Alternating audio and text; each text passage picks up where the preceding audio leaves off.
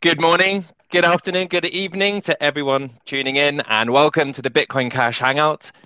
Many of us have been scouring the internet over the past two weeks for cheap flights to St. Kitts and Nevis to join the Bitcoin Cash 2022 conference. I certainly have been, and I've already got my tickets. The list of core BCH members who will be joining keeps on growing, and the speaker list is looking better and better with each day. I have to admit, it's hard not to spill the beans on this one. I got to be honest, it's it's looking pretty scorching. There's still a few secrets um, underway, but hopefully everything will be revealed within the coming days or, or week at most. So if you haven't booked your flights yet, please get on it straight away.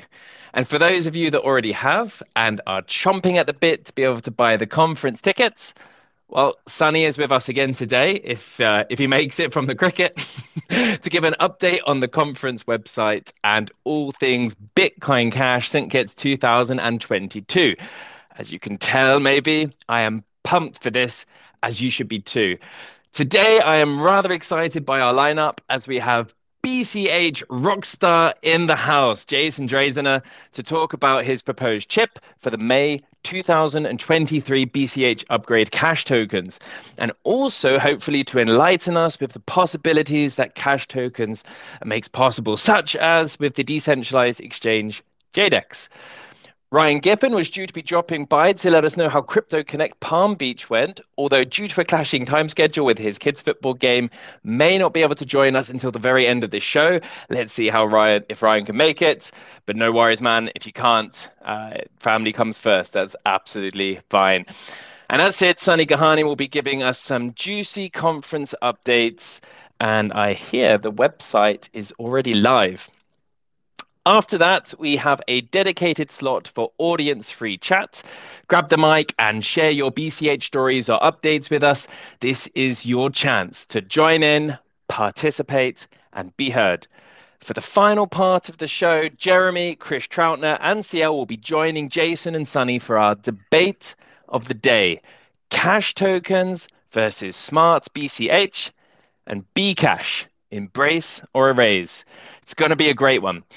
Sponsorship of the show tonight is from our good friends at the Bitcoin Cash podcast. If you want to get even more BCH news and updates, join Jeremy, Jet, and community guests on Twitter at the BCH podcast or visit www.bitcoincashpodcast.com.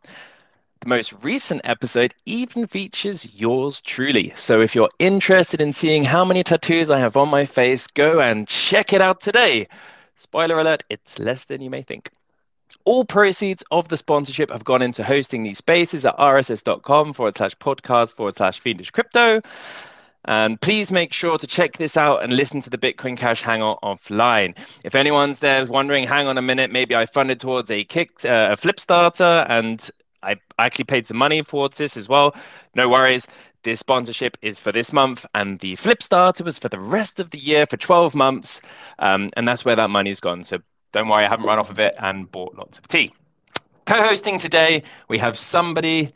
Um, yeah, that, that joke didn't actually get on there very, very well. There's somebody, uh, and we can't afford canned laughter. Cheap lightning.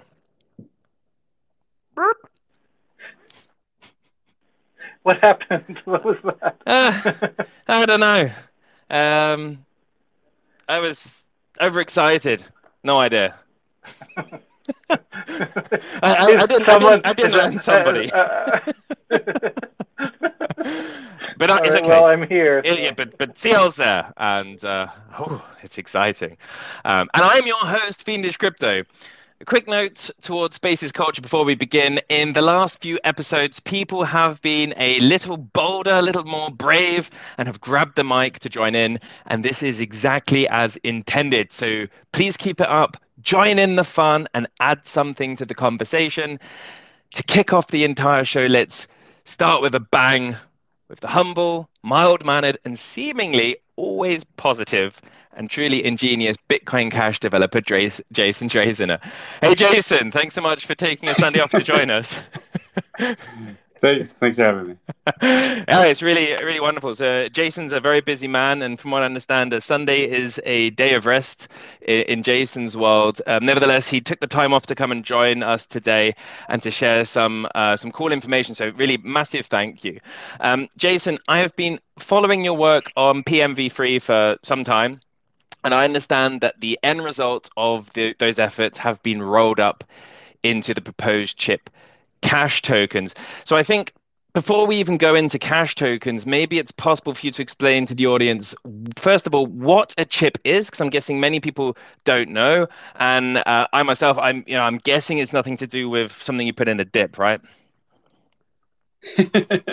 right. So uh, chip is uh, is short for cash improvement proposal. It is the um, decentralized uh, upgrade process that Bitcoin Cash has has used now for uh, for one upgrade cycle. Um, we we have a, a, sort of norm now of upgrading in May.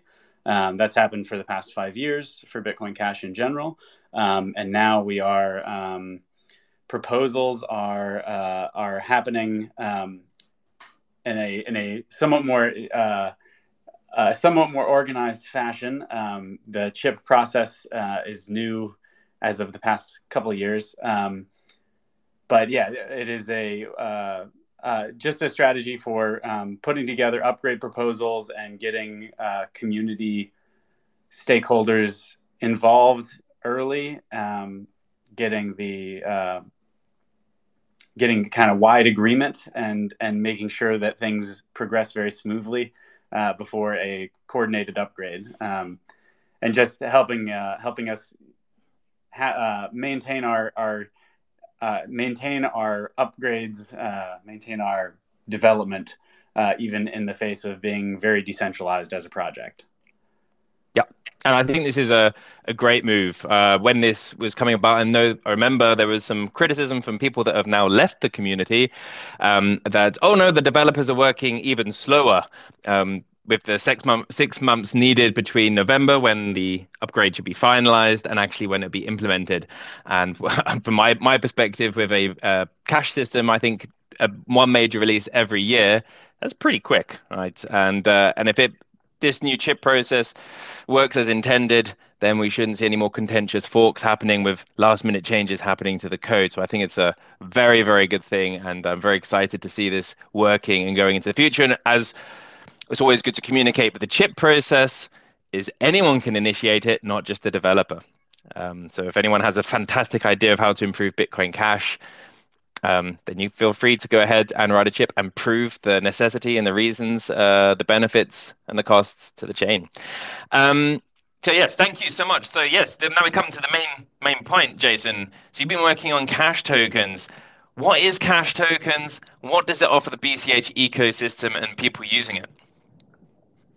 Yeah, so Cash Tokens is a technical proposal um, to add support for tokens on Bitcoin Cash. So, what that means is right now, Bitcoin Cash, uh, the network, supports um, supports one kind of asset. It is cash, the actual money that you hold in your in your Bitcoin Cash wallet.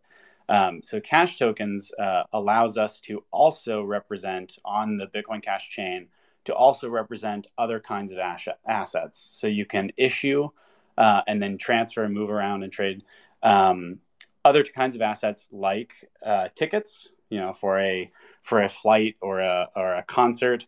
Um, you can represent stocks. Companies can issue stocks um, on chain, and they can be held in Bitcoin Cash wallets. Uh, there are other sorts of assets like that, the options and derivatives. Um, stock options uh, are, of course, are a huge market for startups.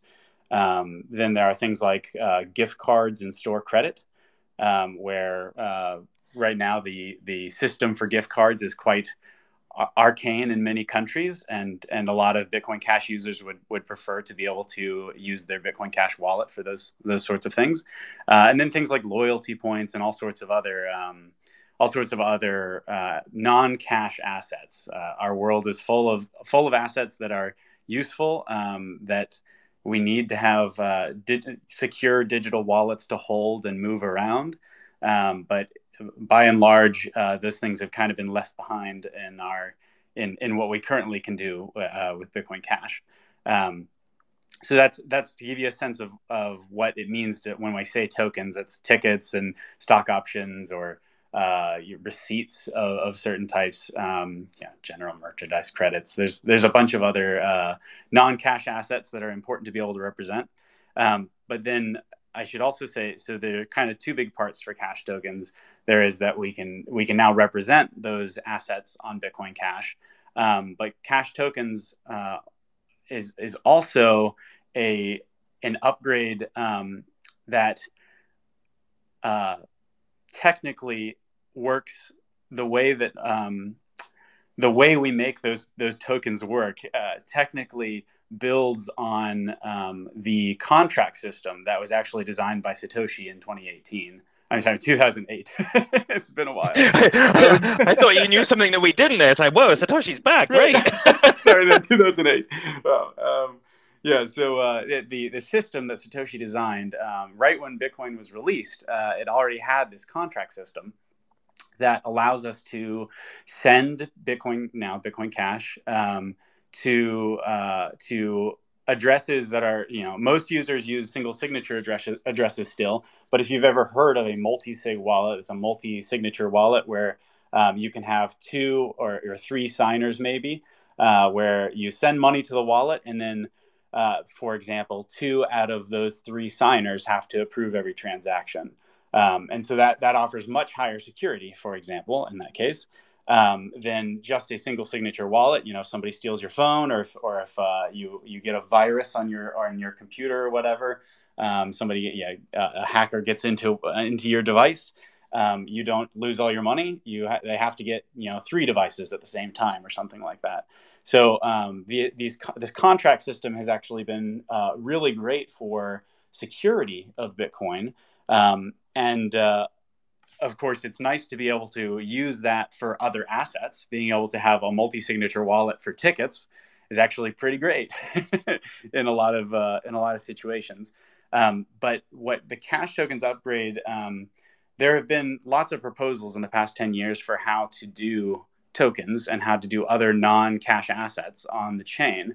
Um, so cash tokens differs uh, quite significantly from those in that we extend the way that the contract system currently works um, and in uh, one sort of non-obvious way. There's like a, when you get to get a good sense for how the contract system works that satoshi designed um, there's there's this sort of hole um, where right now contracts uh, can do lots of um, lots of clever things for uh, making higher security wallets and and doing some types of, of decentralized applications.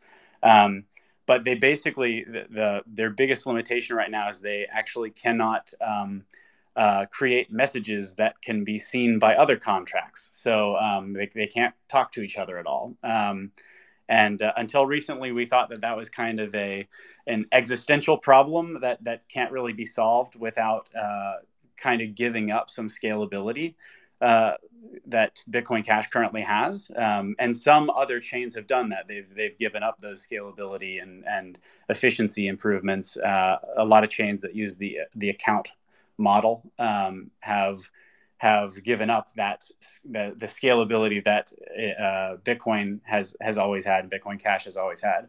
Um, but Cash tokens allows us to get the same sort of um, of flexibility in our contract system, where we can design some of those uh, decentralized applications that are possible on account account model systems. Um, that's like Ethereum uh, and and a few other uh, chains that are that are similar. Um, we can design those same things, uh, the same sorts of decentralized applications, uh, but they work on Bitcoin Cash, so they're you know more than a thousand times as uh, scalable and and efficient. Uh, so it means that we get much lower transaction fees uh, when using decentralized applications. Maybe to to summarize. yeah, so, that's very exciting. very exciting. Yes, and uh, when I first was learning about about your work um, towards this a couple of years ago. Um, was very very intrigued by it, um, and I think uh, this is I think it's going to be huge. But I guess the uh, the the question is the tools that, that come out for this, and uh, which is which I guess is going to be not so quick because this is a new system. We can't just use the developers from EVM. Uh, so uh, right. Yes. Yeah. Um, it's actually, and to to give it a little a little more um, detail on that direction, um, a lot of uh, I also posted um, a few minutes ago on on Twitter uh, a few links if anybody's curious um, for some more information, more technical details about this stuff. But we'll, I'll I'll describe some higher level things. Um, in in short, uh, Bitcoin Cash is so scalable um, and and very uh, cheap to send transactions because the the Bitcoin Cash model uh, uses unspent transaction outputs, the UTXO model. Um, so there are, there are two kind of primary models in the crypto system. There's the UTXO model and then there's the account model, which uh, the most the most known of which is is Ethereum. So building decentralized applications on account model systems like Ethereum um, tends to be uh, pretty easy to get your head around um, because the system uh, kind of pretends to be one big computer, and and you you upload your contract. In, in the case of Ethereum, you you upload your your contract. You pay a bunch of money. You know, it can be hundreds or thousands of dollars um, to upload your contract uh, depending on, on network conditions.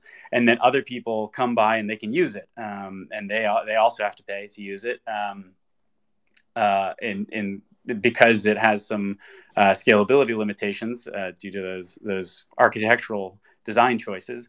Um, depending on network conditions, you can pay you know between a dollar and a thousand dollars. There are some crazy transactions where uh, people are trying to use decentralized exchanges in more complex ways at times with with high network high network demand and and they're paying these kind of exorbitant surge pricing for for for these transactions. And it, and that's kind of just a feature of um, of how of how these uh, we I call it a global state system um, where these a, a, feature of how these global state architectures work where um, everybody is is uh, trying to make transactions in the in the same um, kind of the same data storage. Like all the transactions uh, read from the same from the same set of data, uh, and it makes it means that they um, they're all they're all competing over resources. And so if if everybody's using CryptoKitties all at the same time, for example,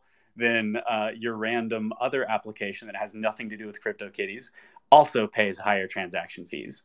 Um, and that is uh, that is a uh, something that we don't have to deal with in in the Bitcoin Cash model, where the whole system is is designed really from the ground up to be incredibly scalable. Um, every single transaction needs only the information that's part of that transaction, and then uh, you know one other little bit of information, which is whether or not that output has been spent. Um, so in general, the system is much more scalably designed. Um, and until recently, we thought that that meant that contracts couldn't uh, safely work together um, to to create these bigger decentralized applications um, because we would have to give up those, those that scaling benefit. Um, but that is actually not the case. It is possible to do that. Um, uh, all we needed was a a, a, a small primitive, uh, two small primitives that are uh, the cash tokens primitive. So that's what this this upgrade proposal is. Um, it allows contracts to be able to create tokens, uh, which is uh, an easy way to describe them, uh, which are little bits of information that other contracts can can look at and and read and act on. So it's now possible.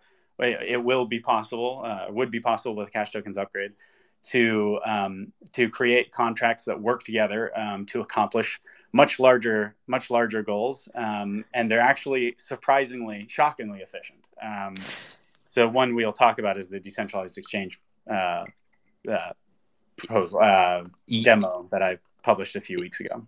Yes, which uh, really exciting. But just just before we go on to that, I think this is an important thing to to discuss. For me, I think Ethereum, the invention of uh, Ethereum and, and uh, or the creation of uh, Ethereum and the work that went into it is for me very important. I think um, you know Ethereum really kickstarted off the the whole idea of smart contracts. Uh, whatever Satoshi uh, did in the end, um, the work wasn't uh, utilized on chain.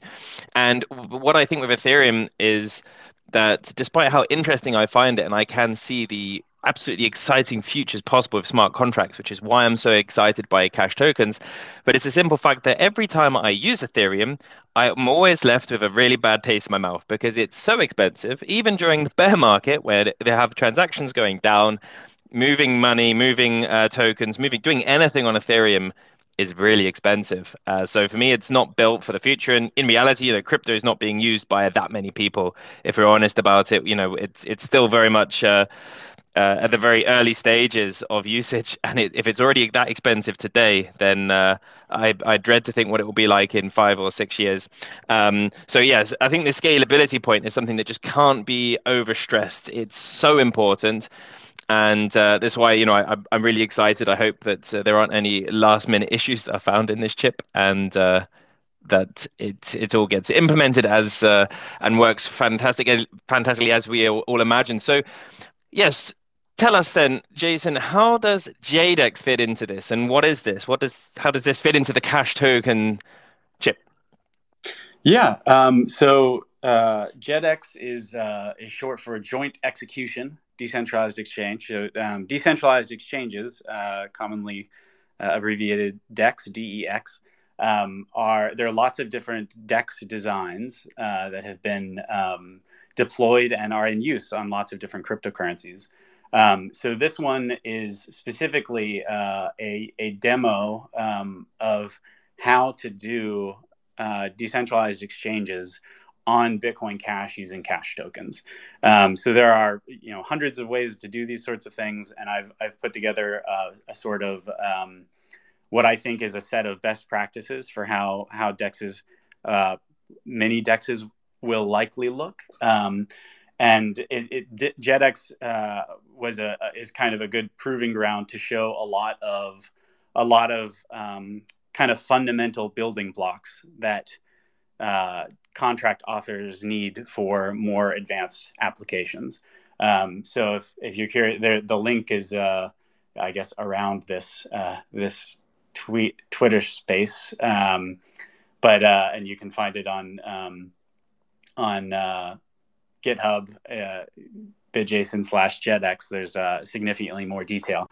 But um, it is so the joint execution part is um, a, a critical piece of what makes things work so nicely on Bitcoin Cash. So, um, in general, uh, Bitcoin Cash, um, in order to have that scalability we talked about, um, we need to uh, have contracts work in the UTXO model. So contra- money is sent to outputs of transactions. There are not accounts in Bitcoin Cash. Instead, uh, we have these these little one-time use accounts. Uh, you can think of them as, um, where every little one-time use account has a has a contract that locks how that money can get unlocked.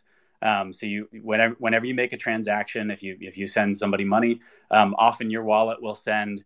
Uh, it will have two outputs. It'll send the first output will be to who you're sending, or, or uh, one of the outputs will be to send the money to whoever you're sending it to. And what it's really doing is creating a new little account just for them that has their their key on it, um, so that they have to uh, sign with that key in order to spend the money. And then it's sending one of the outputs. It's sending back to itself uh, a change output. So um, that's a, a, general sense of how the, the UTXO model is different in that um, everybody isn't reusing the same uh, the same account uh, many times. So if you look on in Ethereum, for example, um, many people actually only use one account, uh, which of course is terrible for privacy, um, but also uh, also introduces some scalability issues because now we have uh, you need to keep track of kind of the whole history. Um, uh, of state, so to speak. Let's see. Yeah, it's a little more complicated. Um, but in general, the, the system needs to keep track of everybody's activity um, over time and uh, has a lot of trouble throwing away uh, information that it doesn't need to keep track of anymore. And so the Bitcoin Cash system um, and Bitcoin in general is designed to be able to throw away history that doesn't matter anymore. All we have to keep track of is where where the latest set of money is. Uh, we don't have to keep track of all of these other accounts um, and like what kind of uh, you know information they hold uh, with all uh, various other smart contracts and, and things like that. Um, in Bitcoin Cash and, and with cash tokens, all of the, the data required for these smart contracts continues to live in these little UTXOs. So, um, that I know it gets a little complicated to to try to describe it that way. Um, but that that maybe will give you a sense for in in the account based model, you can build a a decentralized application um, without too much. You know, uh, it doesn't require too much mental energy to get your your head around how a decentralized application works. If everybody's got one account and the application has an account and the application has code and, and the code runs that account. So um, in general, the mental model is a lot simpler. Um, right now, we uh, while we while we're still working on some of the tooling, um, hopefully we can make the tooling for the UTXO model um, significantly better. But uh, Jedex, the the Joint Execution Decentralized Exchange, is a demo of of how we make a decentralized exchange work. Um, on Bitcoin Cash, uh, and I, I, don't even know if I. So Jedex is a um, is a decentralized exchange for a single type of um, of fungible, uh, tradable uh, token. Um, so, for example, uh, stable coins, um, if you've heard of like US uh, dollars that have been issued by various companies, where the companies uh, say that they they hold these US dollars in reserve and they issue these tokens, and then you can send these tokens back and forth between people. Um, you know, for example, on Bitcoin Cash, you'd be able to have a, a US dollar wallet that is holding um, US dollar tokens issued by some company that, that holds the, the dollars. Um, you'd be able to then just send $10 to, to a friend and, or, or back and forth, whatever. Um, and uh, just as easily as you can send Bitcoin Cash. Um, so Jedex is a, an exchange that lets you uh, it is a, a censorship resistant, um, fully public, on chain only exchange where no one is holding your money, uh, no one controls the exchange, uh, no one has an advantage as to who gets to make trades, no one gets to see a, a secret order book or anything like that. It is all a, a completely public exchange system that you can deploy for less than a penny and use for less than a penny. Um, which is so huge, right? I mean, yeah. well, whatever whatever network uh, uh, enables that. I mean, that that for me just sounds unprecedented. It's so so exciting. Yeah. So I mean, for example, in in account based model systems in Ethereum, for example, many exchanges like this can cost can cost thousands of dollars to deploy. So every time you want to deploy an exchange, uh, a, a, a exchange code like this, um, it, it is actually uh, quite an expensive investment to do that development and then deploy um, deploy the code. Uh, and that's of course not mentioning that the, the, your end users end up having to spend kind of a variable amount of money to use it. So if you've used some of these decentralized exchanges, uh, decentralized applications on account-based systems, um, you'll find that you know sometimes you're paying you're paying a dollar in transaction fees, and sometimes during during crazy peak times you're paying three hundred dollars um, and it's it's kind of unpredictable what you'll be paying actually, um, uh, depending on depending on the day and, and time and whatever. So um, I'd say one major major advantage in general that Bitcoin Cash has going into this whole this whole um, discussion is that transactions are very very inexpensive, and we have a strategy now for building decentralized applications that are as efficient as Bitcoin Cash transactions are already. Um, so if you take a look at the uh, Jedex um, Twitter thread, I'll, we'll post it. Maybe is there a chat here? I guess there's not a chat.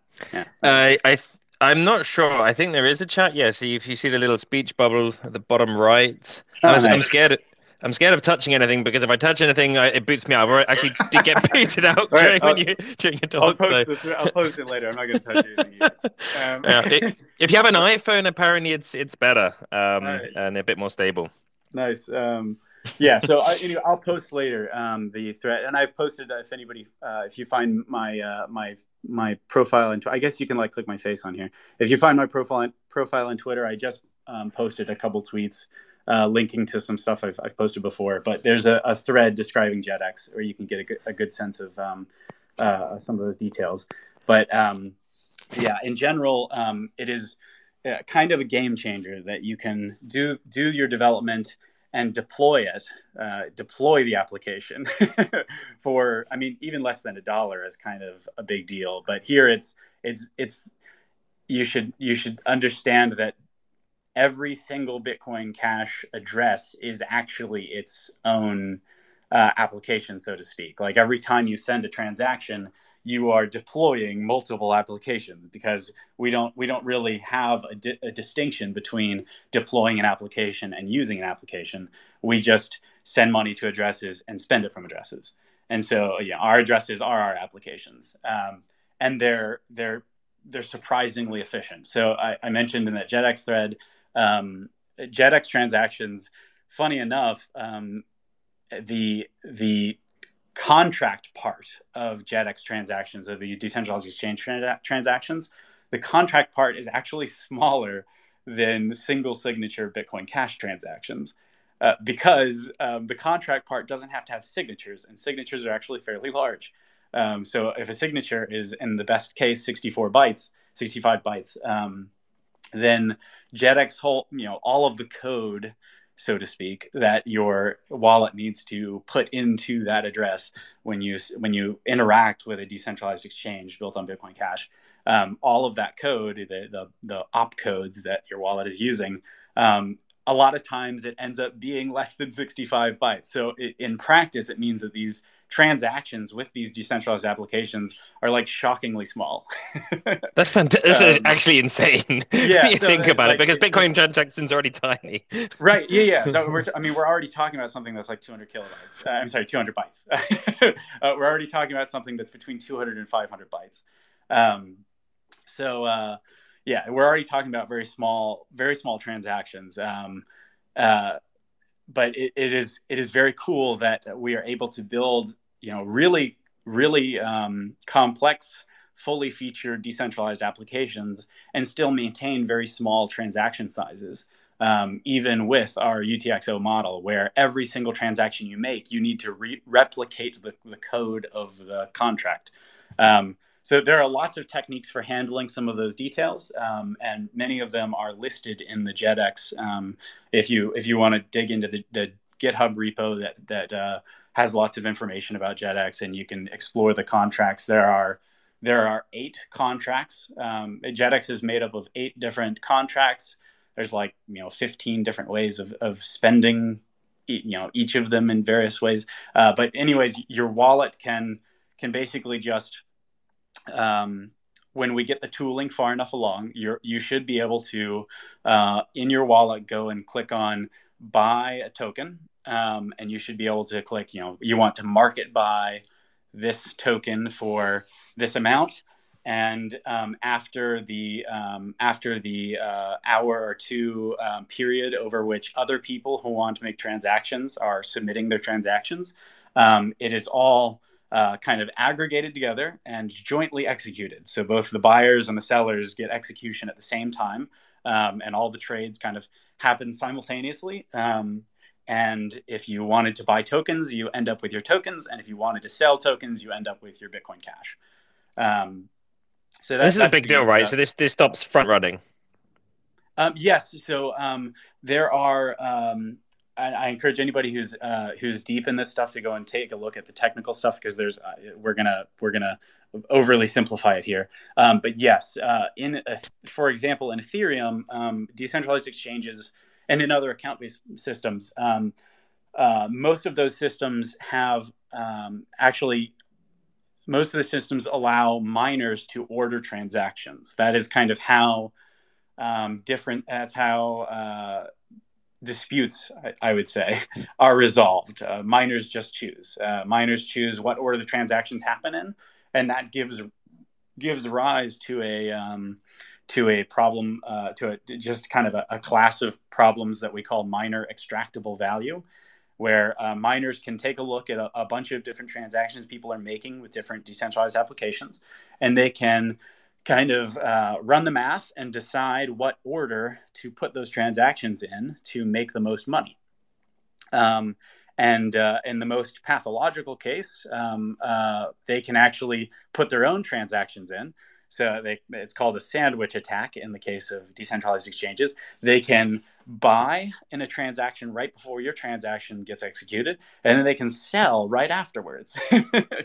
and so what ends up happening is they, they push up the price for you, sell it to you, and then um, and then uh, reverse their trade right afterwards. Um, and so uh, that is um, kind of par for the course in uh, in cryptocurrency systems right now. Uh, basically, all decentralized applications um, suffer from situations like this, where users end up um, you know, having to pay. Ultimately, means users end up having to pay higher fees um, because they're they're paying a little bit more in kind of the the miner extractable value tax, if you will, uh, mm-hmm. where every every time they make a transaction, um, they will get squeezed to the extent that uh, ha- basically to the edge of where their transaction will no longer execute. Um, and decentralized applications have to account for all of these kinds of games that can be played um, with the the miner extractable value.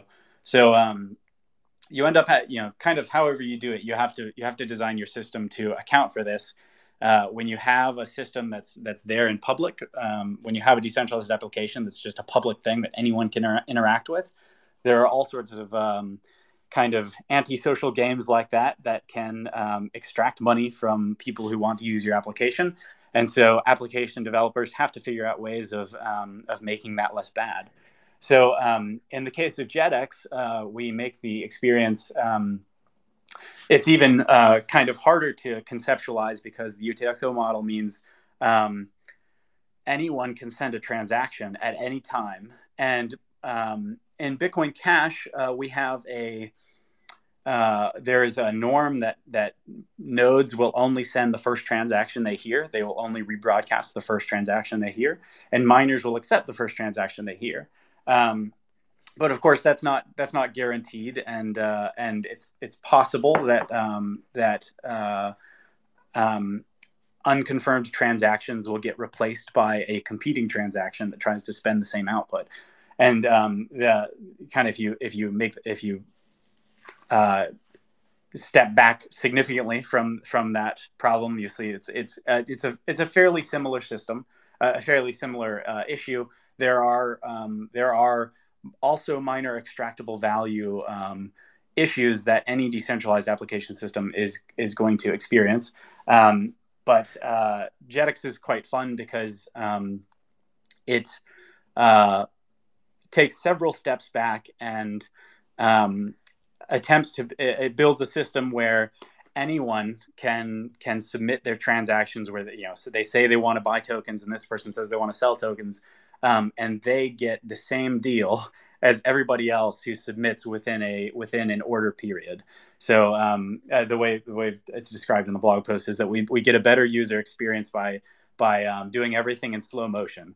Everybody submits their orders all at the same time, um, and then after a, a, after a market period um, called a tick, at the end of the tick, um, everybody gets settled at the same time. So that's the joint execution. Um, and, and that's so, a really, I think this is a really important part. This is because otherwise, essentially, what we'd just be doing is bringing a lot of problems of the old financial system with us in this new one that we're building. Um, so I think this is this is something that also very interests me very much. It keeps a level playing field.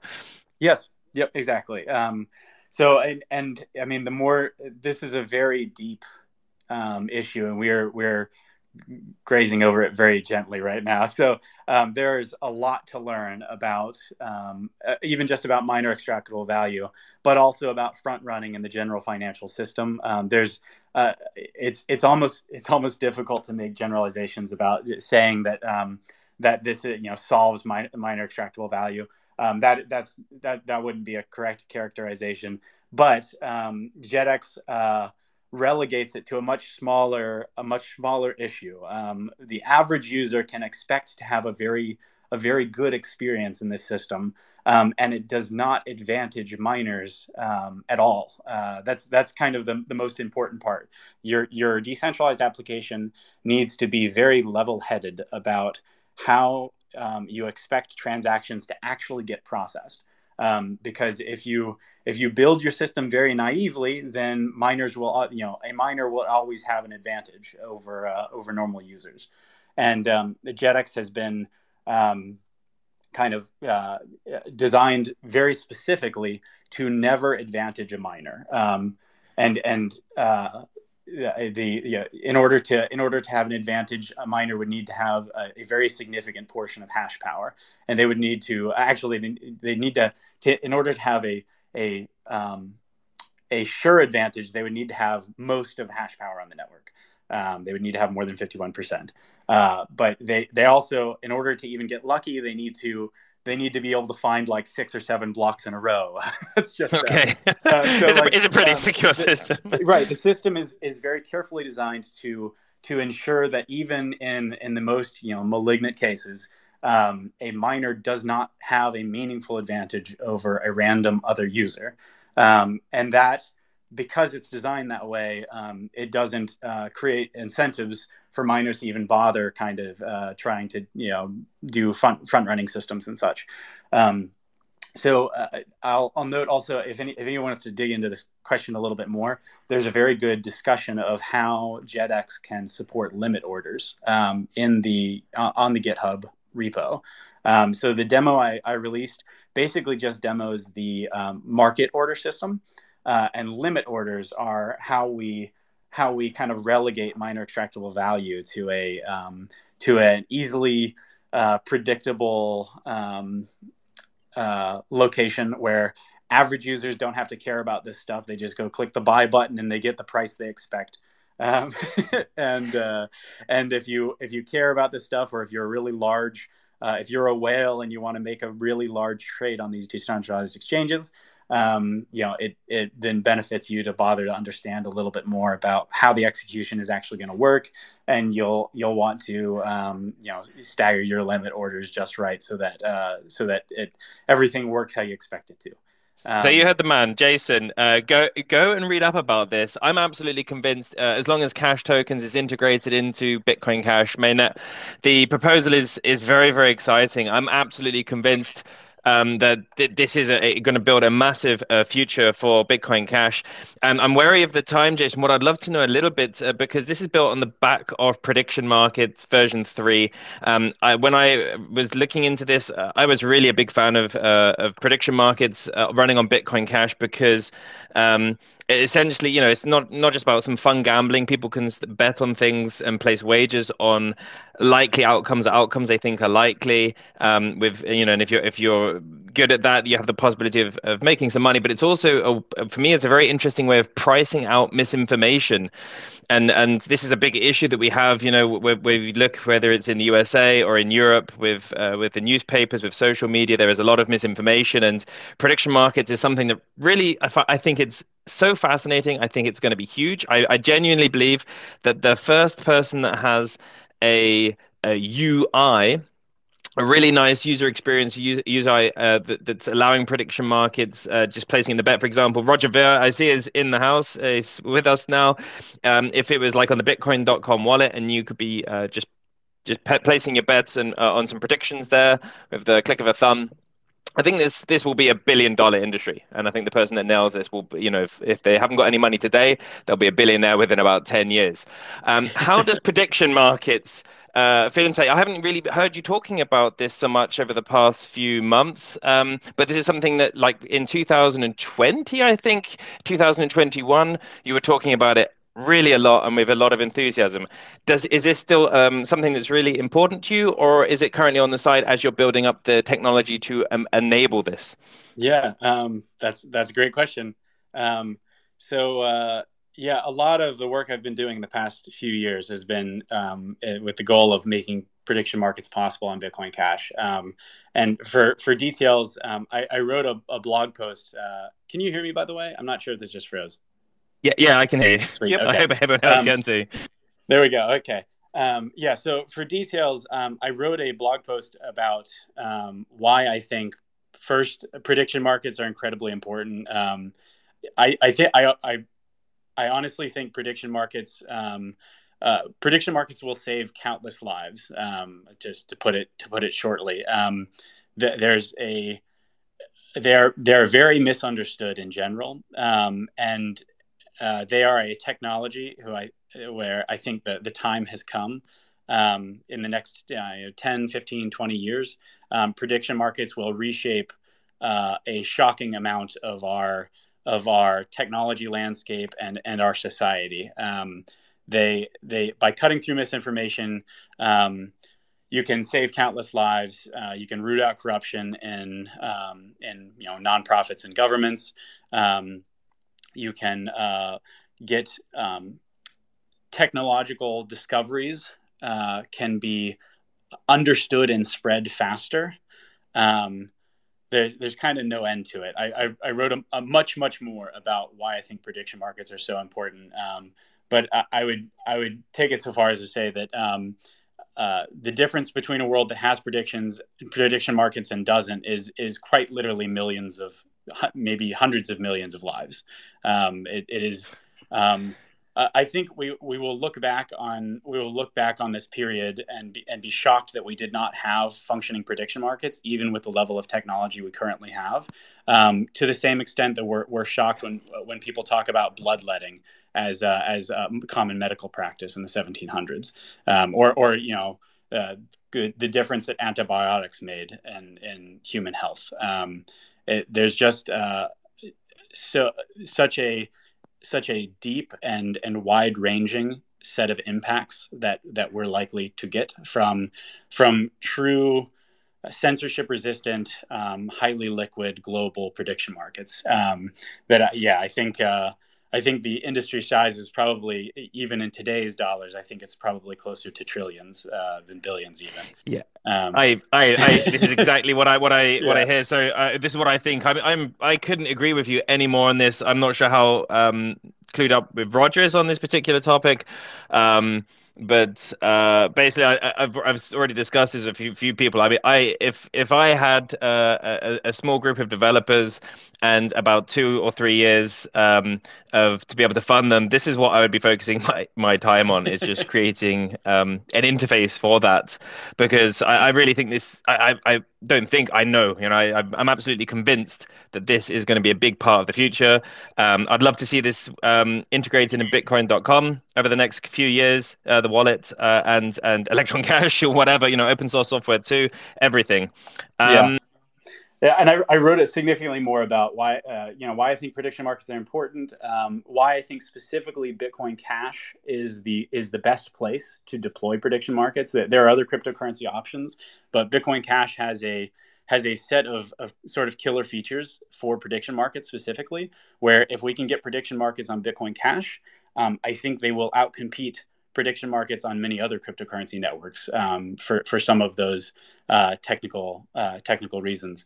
Um, and uh, and I also uh, describe a little bit more in that post about, um, in general, why I think uh, you know, censorship.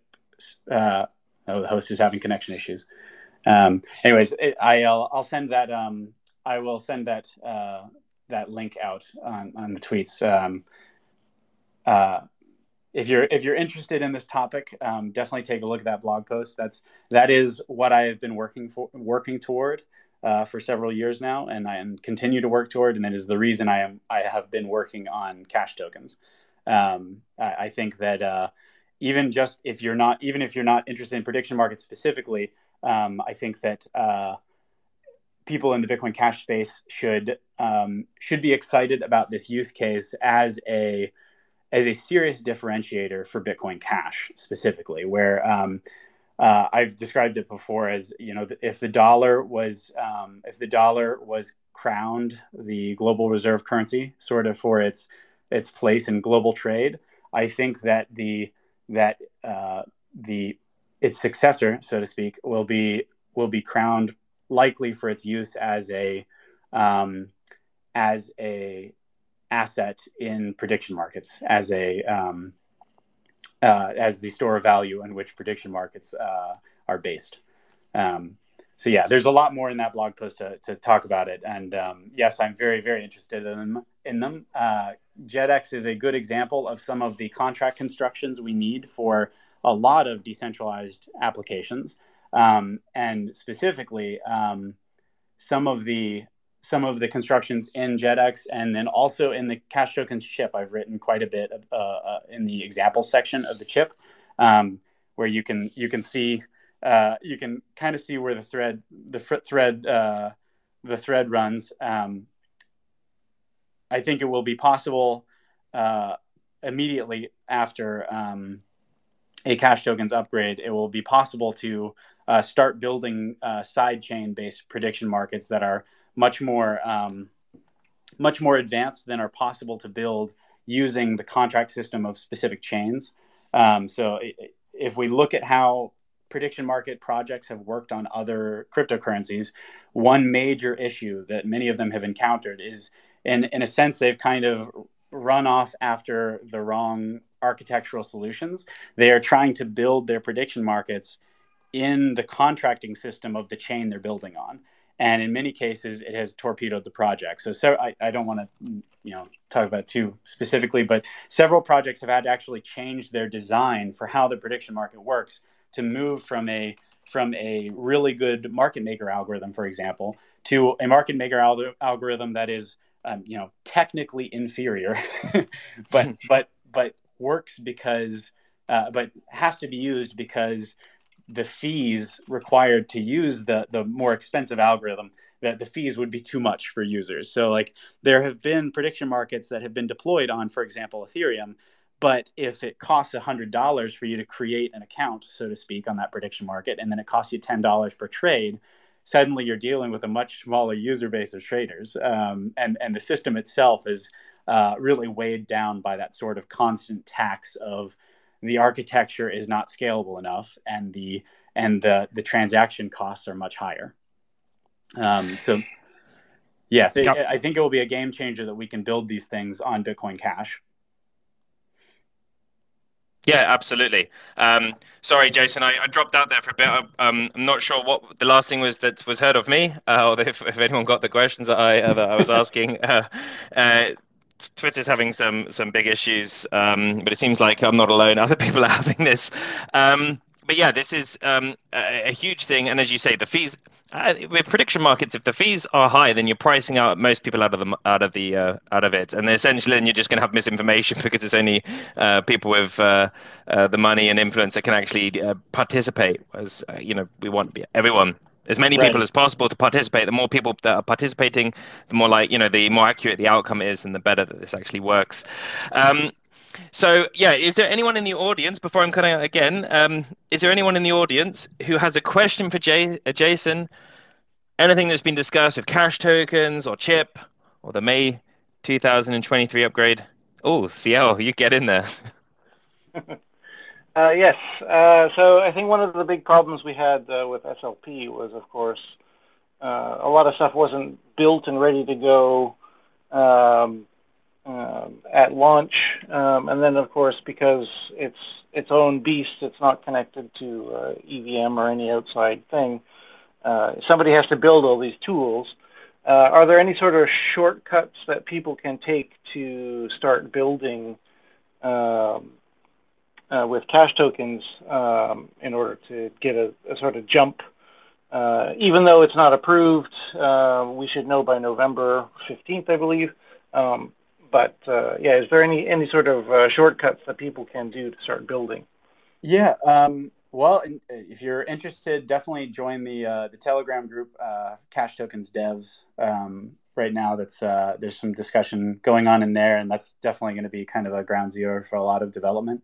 Um, so if you're interested in getting involved there, and then uh, in general, I'll, I'll speak to on kind of the higher level. Um, there's a lot of reasons to be optimistic this time around. Um, first off, uh, we are we're really getting getting this stuff together much earlier uh, these days with the chip process. We are um, getting a good technical consensus. Um, you know, almost a year before any any activation discussion. Some of this some of this stuff goes back you know, multiple years. Uh, many times the, these these chips have been um, have been slowly slowly developing for years, and there's there's already wide technical consensus even before they become a even even before they become a, a specification. Um, so some of the chips that are likely to happen this May are things that, that we've almost all t- taken for granted so much that that uh, they uh, you know, some of us actually thought they were happening last year, didn't even realize they weren't happening. So, um, in a lot of cases, this this chip process, I think, is helping us to get um, to get that kind of technical consensus much earlier and get good feedback and make sure that kind of everyone is on board, and we've heard the um, we've heard uh, any issues much much earlier, um, and we're we're talking about the issues much much earlier, um, and uh, resolving them in November. So the, the with the chip process, the the idea is that we we come to a, a solid technical resolution by November 15th. And then we have six solid months where everybody knows what is going to happen six months later. Um, and uh, that, I think, alone um, is going to be a huge benefit because having the first having the and it's we've now tested it it's happened uh, it happened last year um, so we have a good sense and a good a good norm that that's that's likely to happen now um, so you can start building now. Uh, you know, November 16th, when it's very clear what what the spec is going to be, you can start building six months in advance. Hopefully, we'll have some some cool applications ready on launch day. Um, November is looking are, so hot. I mean, just Sorry? to say, we've got so we've got the conference, and as soon as we're finished with the conference, we're locking in the May 2023 upgrade, which means we should have hopefully the great news that your chip is in, uh, is in there, and then and then we can start building, getting ready for the next year. right. Yes. Exactly. So um, it, just having that kind of um, that kind of uh, reliable. Um, yeah, uh, you know, the kind that kind of certainty really helps with um, focusing development schedules. Um, so people Absolutely. can really target. A, a, they're not. You're not. No longer are you um, building something kind of in partial anticipation that hopefully the chain will go that way and you you got to kind of cross your fingers and hope that your launch day isn't also your your destruction day right? Exactly um, and this is this is so important. We cannot have any more contentious chain splits. It can't it can't happen. Bitcoin cash guys. We, we got to stick yeah. together. We've got to we've got to do this because it, you know it can't be successful if there's a billion different chains you know? Yeah. or it will be successful but your, your our purchasing power is going to be 0.000 and somewhere down the line one.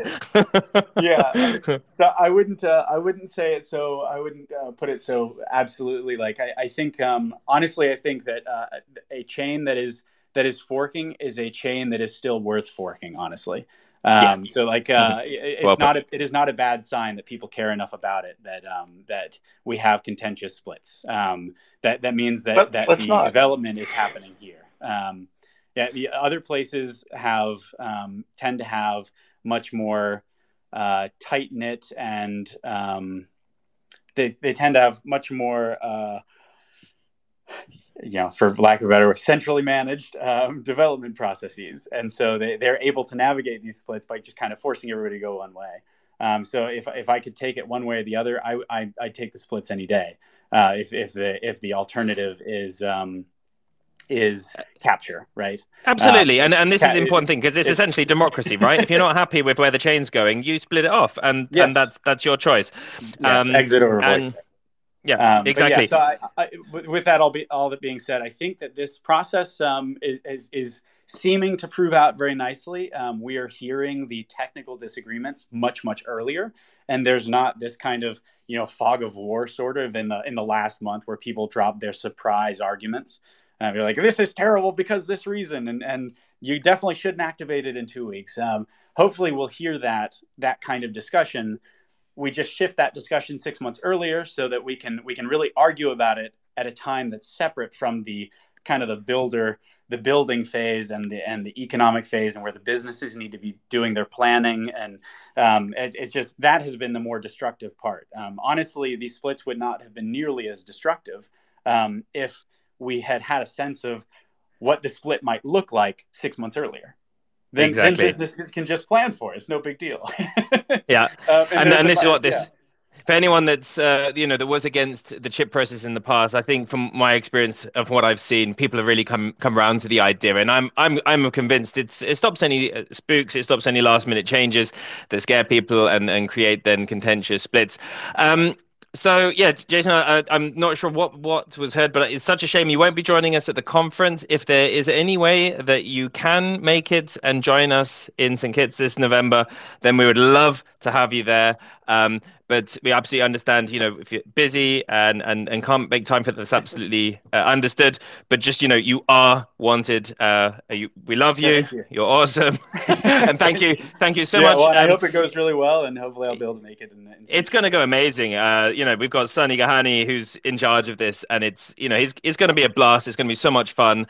Um, but I, you know, I think you're an absolute asset to the community because not only are you smart enough to be developing these wonderful solutions for us, uh, but y- your personality, you know, I, I said at the start, and I really do mean it quite seriously. I've never seen you being negative. I've seen you being attacked sometimes uh, from other developers, and nevertheless, you you you keep this uh, incredibly positive, incredibly happy uh, outlook, and I think it's fantastic. I think a lot of people, including myself, can learn a lot from you. So, thank you so much, Jason, for joining us. Thank you very much. Uh, thank you, and please stay around to join in the debate which is coming up. But before that, uh, Sunny has been waiting very patiently, and now I see he's a listener.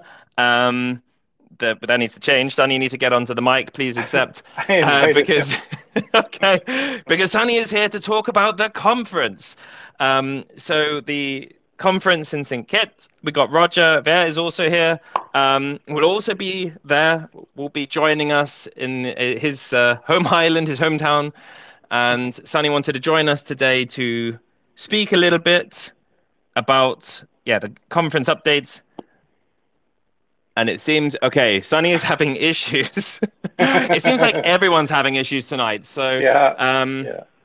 maybe maybe while we're waiting for for Sunny, we'll just skip to the next part, which is for the audience to come in and grab the mic and if there's anything that the audience would like to share anything that's interesting them anything some bitcoin cash meetups whatever it is then please put your hand up now feel free to to join in um, also, if, if we've got anyone like really big in the smart Bitcoin Cash community, uh, Dino Pawns, I see you're there.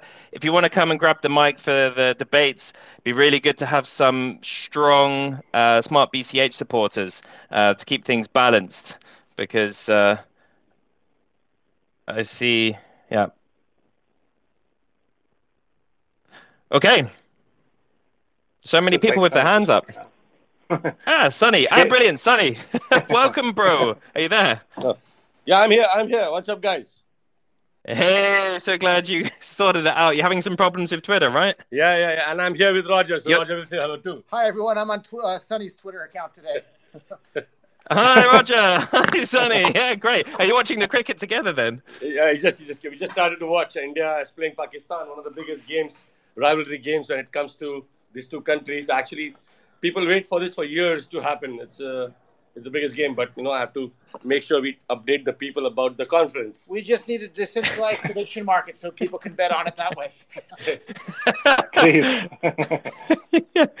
yeah, it's fantastic. That um, hey, important question before we go any further: Are you winning? Me, yeah, I don't know. I'm on India, so uh, you're, you're from Pakistan, right? Right, right, Sunny. you can ask all the Indians out there. Uh, they, they will die, but they will not bet against India, right?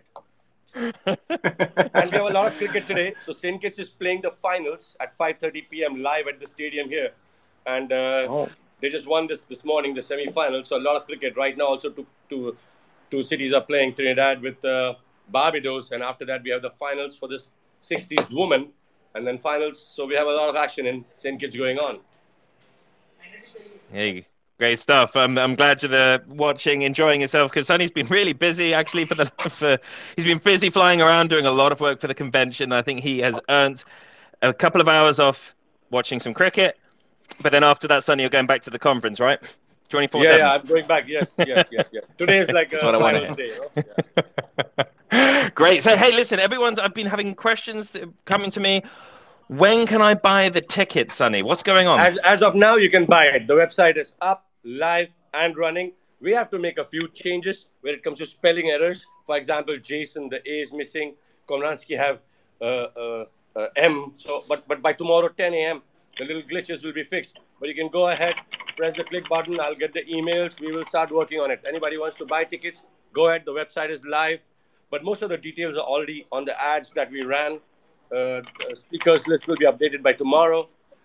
And, and Sunny and I want to tell people don't just come to St. Kitts for two days. Come and stay for a week or two. This is a beautiful island. You can hike a volcano. You can go swimming in the ocean. There's so much fun, wonderful stuff to do here. So you'll really be missing out if you only come for the conference two days. Uh, please stay a bit longer.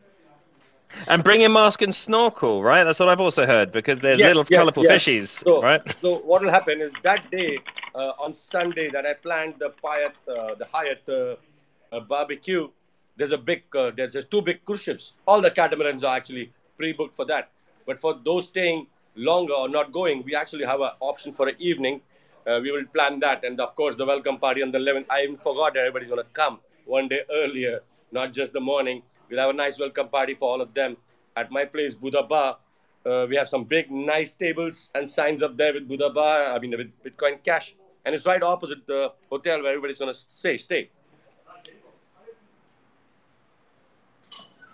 Yep, fantastic. Um, and so the website's already live. Okay, there's a few spelling errors, but other than that, it's looking fantastic. And also, we can see there, if I'm not mistaken, some of the speakers. Yes, uh, uh, some of the speakers are there already. Some of them uh, we will add. Uh, I we have just confirmed Jason as well. He was just speaking. It was very very good to hear him. I could not, to be honest, today I'm being kicked out of the, the Twitter space quite often, maybe ten times. I think CL is doing that, you know. But uh, I'm trying to. Uh, Roger help me to get back into it. Yeah. I, was kicking out everyone. You know, I, I I think he's a mole. I don't know why I'm inviting him as co-host. Uh, he told me he was CIA, and I, I, don't think he was lying. the headlines in Twitter has a big complaint about him from somebody. It's uh, somebody's bitching about him right now, but it's okay. That's to be taught. Uh, talked no, no doubt. So the conference is. I, I have lots of fans. Yeah, we, uh, we, we want everybody to. The priority is to sort and arrange your air tickets because that we have zero control on. The hotels, the the local uh, conference, everything we will manage. It's in our control, right? Flight tickets are a priority for all so you have to really handle that part that we have no control over. Everything else we can play with, manipulate. But flight tickets, please, whoever is coming, buy your flight tickets now. And like Roger said, don't come for two days. I'll also say the same. It's a beautiful island. Don't come on the 11th night to leave on the 13th. It's much more fun besides that. And you can spend Bitcoin Cash everywhere. Th- thanks to Sunny, like literally more businesses than not accept Bitcoin Cash here by a significant margin. Like pretty much every restaurant, most of the hotels, like almost everything here rental cars. I saw. Yeah, we have one more rental car. We onboarded yesterday. That's good. Today I'm onboarding an next supermarket. I might harass Roger, take him with me, and put that video on live onboarding for the supermarket. But, but I, am I'm sure by the time the conference is here, we'll be 200 plus, beating Australia's uh, figures. Eh? we need a bit of competition in the space. I think it's healthy. Yes, Bitcoin Jason and, in the chat yeah. today. No, to be honest, he's not. He's not. I think he's in bed. when Antigua was 69 and I, I met Roger, and I, we did five, six. I should always tell Roger, I want to beat that man, that 69. But that 69 was stuck, and I went up to 69, crossed it. Then we went to St. Martin, St. Martin crossed it. Then we went to Antigua 103. Now we want to do is combine all of them together. So the good news is we will do it uh, by the time you come. It gives me enough time to go to every merchant, double check them as well, make sure. I, uh, I'll give you a big live example for yesterday. My, my, my best friend went to get, all here, went to KFC they even paid with Bitcoin Cash, but that thing went on red, right? So the money left the wallet, but KFC, and it was busy. So they, they, they were like, no, we're not going to give the food. So I said, don't argue. But this Monday morning, I have to go set them up. So sometimes there is some small technical errors, Wi-Fi connectivity or something which we cannot, and the new staff is there. But we're going to make sure we have a round with everybody uh, and uh, everybody's good. But that doesn't mean they did not accept it. It's just the Wi-Fi connection or something. Yeah, and we need some more Bitcoin Cash people out here on island to, to, to keep using it. So yeah, we're doing payroll. Yeah. Tell, tell, yeah, so we are doing payroll, and then uh, we'll do it again this this this month. This is the this is the third or fourth month we are going to do our payroll, and actually ten other businesses are doing it. So that's good. Uh, people actually happy also because they can spend everywhere, send to India, and. Uh, uh, BCH.games, uh, my wife loves it, man. She, she's playing roulette. Uh, uh, luckily, we only won in there. You know, if Jet, if Jet is listening, he's also having a spinning wheel at the conference. Uh, and then we have a, a BCH sports book be, being worked on. That's actually one of my own companies in, in St. Kitts. So by the time you come, it's going to be nice. Uh, the guys are actually here with the sports book trying to assist me. So a lot more happening when it comes to uh, online thing. Now, like I like I said, we have done the, the the physical onboarding. A lot of merchants accept it, so you can go. But now we wanna we wanna focus on also the same merchants being able to accept online for the services, either with Go Crypto or with Prompt.cash or, or any online platform. But we should be able to uh, guide them how to do more business and get more BCH. So they can actually, once they get more BCH online, then they can spend it locally, give more salaries locally because it's our our our BCH is not limited to should not be just limited to local market. It should be foreigners buying jewelry, watches, because it's duty free. They can just pay and we can ship out stuff. So we're going to encourage that for people now and go ahead and guide all the merchants how to do the payment gateway. That's the next. And I think a lot of people are going to be coming up. Chris Troutner is there. I spoke to Chris. Uh, I, have got him seven appointments already. Even though it really sounds easy, like, oh, just do Prompt.cash and it has a plugin. Bro, I don't understand. But so Chris is actually going to assist since he's coming all the way. One entire day of Chris is dedicated to go and arrange uh, and help all the merchants just to guide them how to accept it online. And I'll be glad if there are more developers coming. Please, you're coming anyways. And I know everybody is like a workout work uh, alcoholic, not just alcoholic like me. So please come and help us help spread the BCH adoption while you're here. I, I think he meant workaholic. Yeah, workaholic. yeah, yeah, sorry. did, did, did he though, Roger? Was this not a Freudian slip? I'm not saying anything. Um, yeah, I, I, I, think this co- uh, convention is a fantastic time for people to actually spend Bitcoin Cash. There are so many in the community, and I must say myself included, who don't have this opportunity every day uh, to be able to use it in a store that you can walk in and and just buy something, whether it's a can of Coke or whatever, or some water. Uh, and I'm really excited by this, and I think that tourism is a great way uh, to to really seal the deal, to make it make the islanders really appreciate why Bitcoin Cash is the way forward why it can help them. And uh, so I'm really looking forward to that. And also, I, I got to be careful what I'm saying because we're still got to uh, cross the T's and dot the I's. But there are some exciting uh, developments of who will be attending this conference. There are some very, very well known uh, developers and builders um, who who pretty much certain, but not 100%, but pretty much certain they'll be joining. And I can't wait to announce it. And I think that once that's also out there, it's going to make it the conference much more attractive and will will make anyone that's sort of been in the scene and knows knows anything about Bitcoin Cash, it's going to make you want to come so badly. And I'm looking at UCL. Um, I'm, I'm sorry, man. If if if I could get you out there, I'd fly fly you direct. Um, but unfortunately, my car doesn't have wings, and uh, I think it probably does about 400, 500 kilometers. I get you proposal so. to make it happen. I'm sure we can talk about it more. Look, the good news is people thought it was very short time and two months is less. It's still August. The, the, the conference is in mid-November. We still have 67, I mean, 75 days. It's two and a half months. It's a lot, man. I mean, in wait till you see how much Sunny can get done in two and a half yeah, a, a, lot. So, so guys, uh, if you have not planned, plan it. Everything is going on. I was actually trying to memorize how many uh, different attendance from countries people are coming. I gave up. I was counting till 30, you know, like it's Canada, US, France, uh, Germany, UK, Philippines, India, Dubai. Uh, I mean, you, you name it, keep naming it. And then Australia, and so many of them. It's not one. I have the, the cameraman, the Bitcoin Jason. Just from Australia, I think we have four to five people coming. Uh, and other countries, right? So Canada is so many, US is so many, Ryan is coming. Uh, most of the merchant adoption teams are coming. Developers is yes, uh, I think six or seven. Uh, so it's going to be a very balanced conference where we have everybody. We have uh, enough politicians to, to speak about the legal tender. We have enough crypto investors to and, and, and, exchanges to speak about other things. We have developers. We have payment processors. Go Crypto is there. They're going to speak on the payment processing part. We have uh, uh, citizenship by citizenship by citizenship by uh, what do you call uh, with crypto? by investment with Bitcoin yeah, with, Cash. With yeah. Bitcoin Cash. So we have that as a as a topic, and uh, we can actually sign up on the spot. We have John Giuliani uh, having a booth right there. I'm there. So if you get started right now today, maybe it'll be it'll be a little bit of a tight tight rush, but maybe you could even pick up your St. Kitts passport at the time you come to the conference. Like that'll be a little bit tight, but contact Sunny today if you're interested. yeah, we'll make it happen. Yeah, we'll, we'll it's try. not tight. We still have 80 days. Uh, and you know, when you go through the list, when you need a passport, buy crypto it is actually not a long list. It's just formalities, except the police clearance that takes a little time. Uh, it's marriage certificate, birth certificate, and some of them, if you don't have, you have to get it notarized. It's very easy. That list of 100 things is actually two or three major items, maximum a week I give.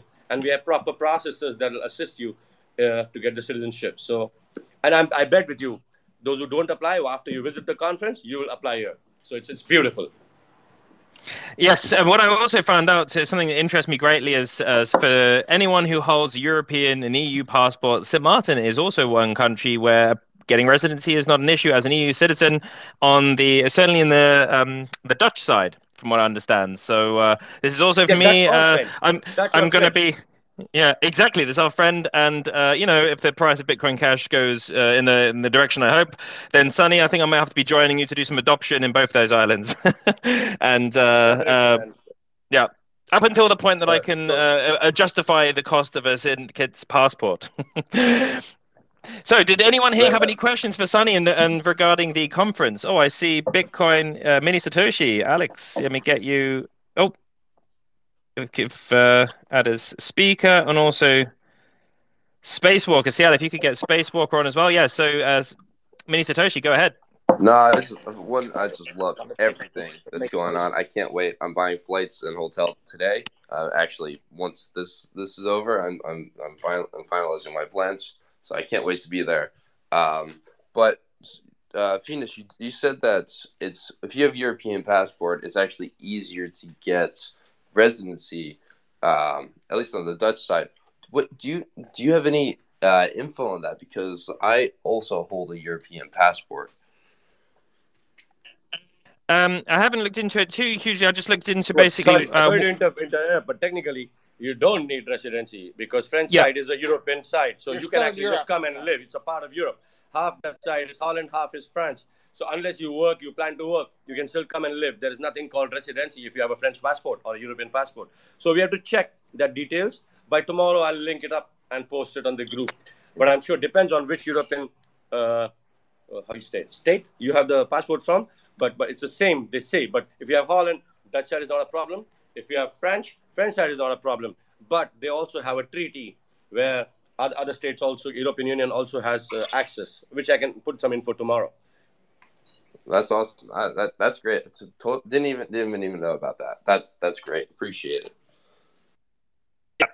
Um, so this, yeah, it's, it's really interesting, and so that you know, um, I I did live on an island for a couple of years when I between eighteen and twenty. I was a scuba instructor, and uh, I miss white sands and I miss corals and I miss uh, you know the little fish and snorkeling and whatnot. So I think it's very tempting, huh?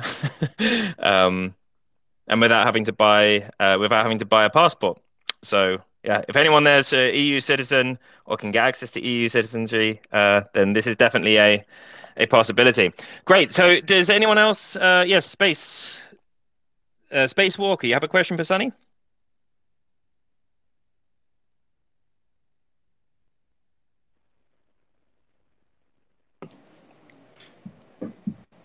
I, I don't even see him. Okay, guys, I'll just Uh, repeat: buy buy your air tickets, plan your plan your plan your trip for St. Kitts. It's going to be the best conference ever. We have everything going in place. Uh, it's going to be uh, meeting up everybody that actually. I, I'm very happy uh, that everybody's coming here. Uh, we have more than uh, 30 people. I know that, and for me, it's it's all uh, to, to space or Telegram or here and there. I'll be able to see everybody in person. You know, so see you all soon. Thank you, See Sunny, you for your hard work. Yes, thank you. And please, for everyone listening, um, website's live, BCH-22. Go and order your tickets. Um, but at the very least, please organize your flights. Do it now. Um, if you try and book it a day or two before, or a day or two after the conference, or as Roger said, you know, plan a week or two, you you're gonna find some days which are much much cheaper than others. If you try and fly directly just for the conference, it can end up costing uh, two or three times the amount. So spend a little bit longer there. The hotel is relatively uh, uh, cheap in in St Kitts. Um, so spend yeah, a little we, time we want to there. do a Nevis trip. We want to do a Nevis trip for you guys. The to take you to Nevis. We want to do a St. Martin trip if possible. The more people staying longer, tell us how many people, and we can plan everything in advance. Uh, for those like Ryan or etc. that was talking about bringing their wives, it's a perfect honeymoon spot as well. Bring them. Uh, they will really, uh, what do you call, be very happy. And if you're not married, maybe you'll meet somebody while you're here. So either way. there you go. Promises, Uh, so promises. hey, see how you've got a wife. You're all right. But if anyone else, maybe m- maybe if anyone wants a girlfriend on the side as well, then uh, then now's your chance in uh, St Kitts and Nevis. Yes, get your tickets. Uh, most important thing is you can spend Bitcoin Cash there, even for the women. so get Yeah, there. we're gonna have an ATM at the conference too, so you can buy at at spot. Uh, sell. I mean, I don't know anybody wants to sell, but yeah, we'll, we'll buy all the BCAs too. You know? And no, no one wants to. No one wants to sell. Um, Exactly, not, not at these prices. This is a buying market. Yeah, uh, This. Uh...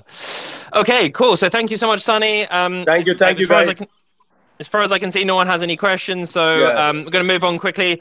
Uh, we've we've only got uh, nine minutes, and seeing as we've got Jason in the house, this is a topic that we absolutely or a debate that needs to be uh, talked about. Cash tokens versus smart BCH. Smart BCH was launched as a promising EVM sidechain to complement BCH mainchain, allowing for easy, quick porting of projects from any other EVM chain and the creation of potentially new exciting tokens. On its path to world dominance, it has hit a few road bumps, uh, with the CoinFlex drama hitting confidence and trust in the community arguably to all time lows. A new custodian has stepped forward to help save the chain, though without enough decentralization or backing of all missing funds, some see the writing already on the wall. Should the community be putting effort into the low hanging fruit enabled by developing for the Ethereum virtual machine to build towards a thriving, bustling ecosystem on smart BCH? Or should attention be turned towards cash tokens, a new system built on the U- UTXO of BCH? Which will allow for a huge range of possibilities, as discussed earlier, including tokens such as what you see on Ethereum or Smart BCH, with a huge benefit that it's scalable, but a huge drawback that is an entirely new system which needs a lot of development, building, and tools for such endeavors. And seeing as we have Jason in the house, Jason, I would love you to kick this debate off. What are your thoughts on cash tokens versus smart BCH? Hey, all. Okay, I'm back now. Um, yeah, I'm uh, afraid I'm not, not going to be the uh, most exciting. Uh, I, I'm I'm uh, I'm I certainly hope that um, Smart BCH can uh, can um, recover from this this latest stuff. Um, I uh, must admit I don't I have not spent much time on Smart BCH myself. Um, I I would say that.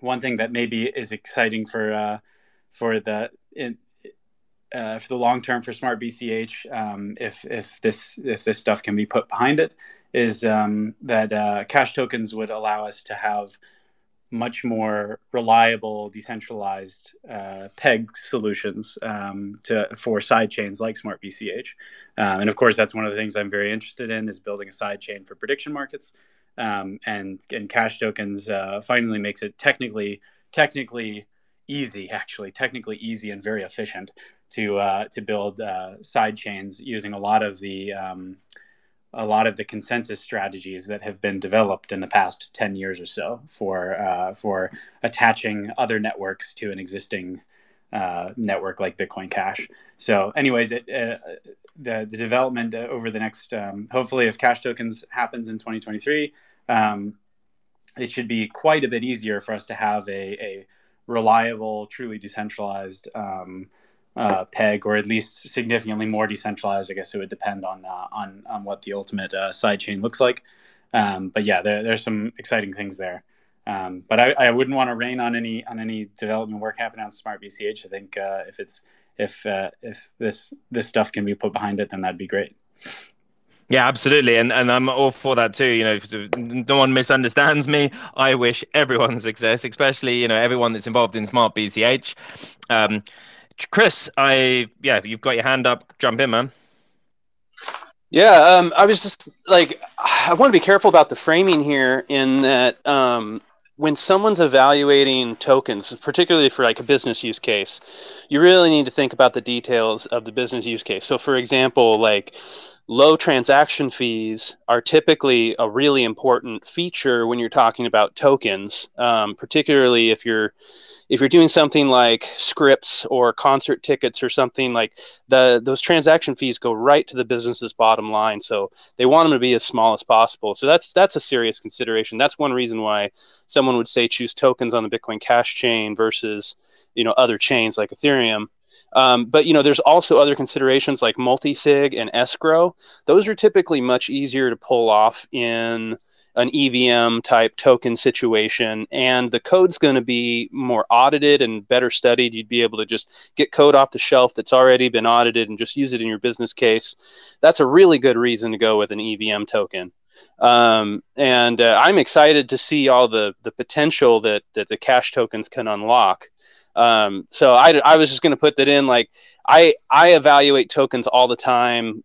You know, from the standpoint of business use cases it's never like a it's never like a rah rah go team type of situation because that doesn't make any sense in a in a business situation you're just looking for like the most optimal technology for the for the business problem you're trying to solve yeah absolutely thank you chris um, so yeah what's your opinions on this I, have an opinion um, so I think obviously the reality uh, we have to talk about where we are and not where we could be. Um, so as it is right now, cash tokens is not a thing that exists. So by that metric, uh, Smart BCH is a clear winner. However, uh, Smart BCH has been uh, drastically kneecapped, um, and so uh, if if you are looking from a uh, the point of view of building your project on on one of these two uh, uh, protocols, uh, you really need to consider um, the the current state. Um, and uh, as it is right now, I don't think um, there's a lot of hope for Smart BCH. Um, barring some miracle, um, I, I, think it's uh, incredibly unlikely that uh, uh, things will be turned around in any kind of uh, uh, haste, hasty way. that being said, um, building on on on cash tokens is going to be, you know, as I was sort of asking about earlier, from from scratch, right? There's not there's not a lot of infrastructure and and code you can copy and paste to uh, fire things up really quickly and easily. Um, assuming assuming that um, um, then people can right away um, start building, um, and that would be wonderful. Um, so even even given the fact that uh, it's not a sure thing yet, if I was going to start a project today, I would be leaning towards cash tokens. Yeah. Okay. Thank you, CL. And uh, is Sunny? Did you have? Uh, so you voted on the uh, on the topic. Is you, did you want to add anything to you to this? Is this something that interests you? So uh, this is not Sunny. Uh, Sunny ran to the bathroom real quick, but uh, I can't say a whole lot about the whole like uh, CoinFlex mess. But uh, I will say like Mark's claim that they can't give people back their smart BCH is an absolute lie, and people need to call him out for that. So, like, that absolutely can and should be treated separately. Uh, it's horrible for the Bitcoin Cash ecosystem if CoinFlex goes down. It's even worse if CoinFlex intentionally brings Smart BCH down with it. So we all, all of us that don't think Smart BCH should be brought down with CoinFlex should be speaking out. Hey, CoinFlex, you need to give all the Smart BCH uh, bridge uh, users their money back so that Smart BCH can continue unhindered. And more power to cash tokens as well. And Sunny's uh, now back as well. They had, they had a question for you, Sunny. Don't yes. be shy. Yes, Sunny, we're on to the debate part of cash tokens versus smart BCH. Did you have any opinion on that way where you believe the resources should be invested in towards the future? To be honest, uh, I I don't have the best experience after this smart BCS thing happened. And once my first experience is bad, I have a little thing. But the cash tokens I want to learn, and uh, that's good that we have the speakers coming, and uh, I'm going to study more into it. And if it helps the merchant, whatever helps the merchants, and uh, there is, if as as far as I'm correct, there's no bridging or it doesn't leave the Bitcoin.com wallet if it really integrates or whatever, right? Cash tokens basically remains there. That's a choice for the merchant and etc. So I'm going to study more. I don't know much at this point about it, but whatever helps in the adoption, we are up for it. Whatever makes yeah, uh, better, whatever makes Bitcoin.com better, whatever helps in mass adoption, whatever makes the merchant. Uh, same example uh, yesterday on the Telegram group, you saw how many people were saying when we made that 12 seed words You have to add this, add that, add that. So I repeat again, I'm not a technical guy. We're trying to make it much easier for the merchant. Anything for the merchant with ABCD, done, done. The minute you put EFG, there are more questions. We already have a thousand questions being asked. We don't want it to be two thousand, you know. Yeah, this is actually an interesting point. So, Tom Zander, if you're if you're listening, I love you, man, and nothing against you, but this is why you do not let developers uh, do sales. You don't let developers do the user guides because it's a different mentality and i'm absolutely with you Sunny. It needs to be as easy as possible. It needs to be frictionless. Um, and uh, with just the seed actually that that's more than enough. Uh, if if people try and use the seed in a wallet that's not the bitcoin.com uh, wallet then maybe they can't find their funds instantly and they might need help from the community but it's very easy to uh, for them to get help and with just the seed they will be able to recover their funds eventually. Chris uh, yeah join in man yeah, I just wanted to throw out there. I mean, the, there's also SLP tokens. They still exist and they still work, and I use them a lot in my work. They're great for. Um, I wouldn't want to necessarily use them as like a stable coin because of the burning issue um, that can happen. But if you want to create tokens to like do a vote or um, to uh, uh, you know just, they're just quickly and cheaply. I love them because they're so simple. I look forward to Cash tokens being you know sort of the, the second coming of tokens on Bitcoin Cash main chain. Uh, but if anybody here is interested in, in you know just the tools that are available for simple ledger tokens, uh, reach out to me. I've got a lot of a lot of tooling, and I'm I'm wrapping up a DEX for those uh, the, as we speak. So, hey Chris, can, can I ask a question yeah. real quick, if if people don't mind? So um, I was a big SLP token user and had, uh, unfortunately, a bunch of Flex USD and that sort of thing. To to sync up Flex USD, like it seemed to become really, really difficult for any node to be able to do that. Can you explain why that isn't a problem moving into the future, or what, what the situation there is, please? Yeah, um, the it, it is a problem and it'll continue to be a problem. I, I, don't really have a solution there for Flex USD. Uh, it, basically, to, to summarize the issue, uh, there there are problems with the original Simple Ledger uh, protocol in terms of how big transactions can get, and the indexers have a problem with that. So, uh, and and despite months of pointing this out to FlexUSD, uh, they continued to uh, continue their practices that were abusing the protocol and so uh, they kind of got themselves as far as my opinion is they got themselves into a problem that they knew they couldn't solve, and uh, that's just where it is today. Uh, so yeah, Flex USD is unfortunate. Uh, you know what what happened there with their SLP token. So it, it sounds like that would be a problem with any token that gets a significant amount of popularity and usage, though. Is that is that correct? Uh, no, not necessarily. Um, but uh, yes, I mean, yeah. The simple answer is yes. Yeah, a, a, similar token doing similar things would have similar problems, and so there are technical solutions that would require investment uh, in order to come up with solution. But as it stands right now, yes, uh, any token with the same volume doing the same things would have the same problems. Hey Chris, I don't even think is there even a uh, an Explorer that works with SLP anymore? Because the, the, the major ones that used to, uh, they don't even um, they'll just load indefinitely. You can't search, you can't find a transaction, you can't do any of that. Yeah, we've got token.fullstack.cash. That is uh, a token explorer. Uh, it doesn't register FlexUSD, but it'll handle every other SLP token. Um, there's also simpleledger.info. They've that that ownership has changed, uh, and uh, they are using fullstack.cash infrastructure. But I don't have any control over their what the user experience there. That's on them. But uh, token.fullstack.cash is is one that I maintain myself. Uh, so if anybody has any problems with that, reach out to me because uh, I want to hear about it.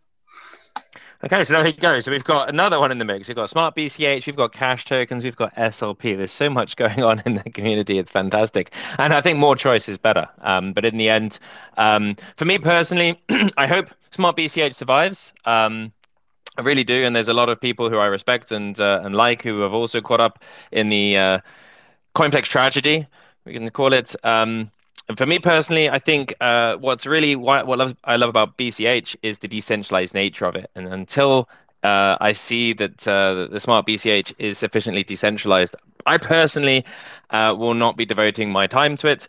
I lost about 10 euros uh, on on Smart BCH. I can accept that um, because I would I would hate to see another situation such as with CoinFlex happening ever again, uh, which is something that's just not possible with uh, Bitcoin Cash. I see time is ticking. We're actually already uh, a bit late. We said it'd be a maximum of an hour and a half, but because we had this debate topic last time, also we had to skip it, but due to running over time, uh, we're going to extend it by 10, 15 minutes if that's okay for everyone. So the next topic is definitely something that's going to stir up emotions. Um, Sunny, Roger, if you're there, I hope you join in. I'd love to hear your take on this. Bcash, embrace or erase? The term Bcash is often used as a derogative slur against Bitcoin Cash from members of many other crypto communities, especially in the BTC crowd. Using the term can often be met with a defensiveness or even aggressiveness from the BCH community. I'm thinking here of my experiences in r/btc. Which leads us to this interesting topic. Does playing the victim lead to success or failure? Does owning a word make you stronger or weaker?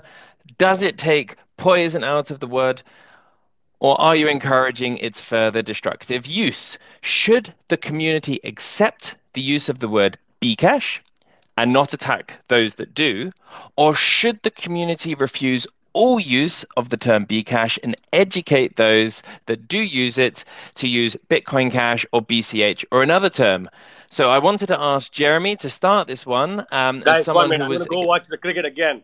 But example, Burger King should be Burger King or not B King. So tomorrow, everybody have to understand the same franchise is now B King, and McDonald's is not McDonald's, is MacD.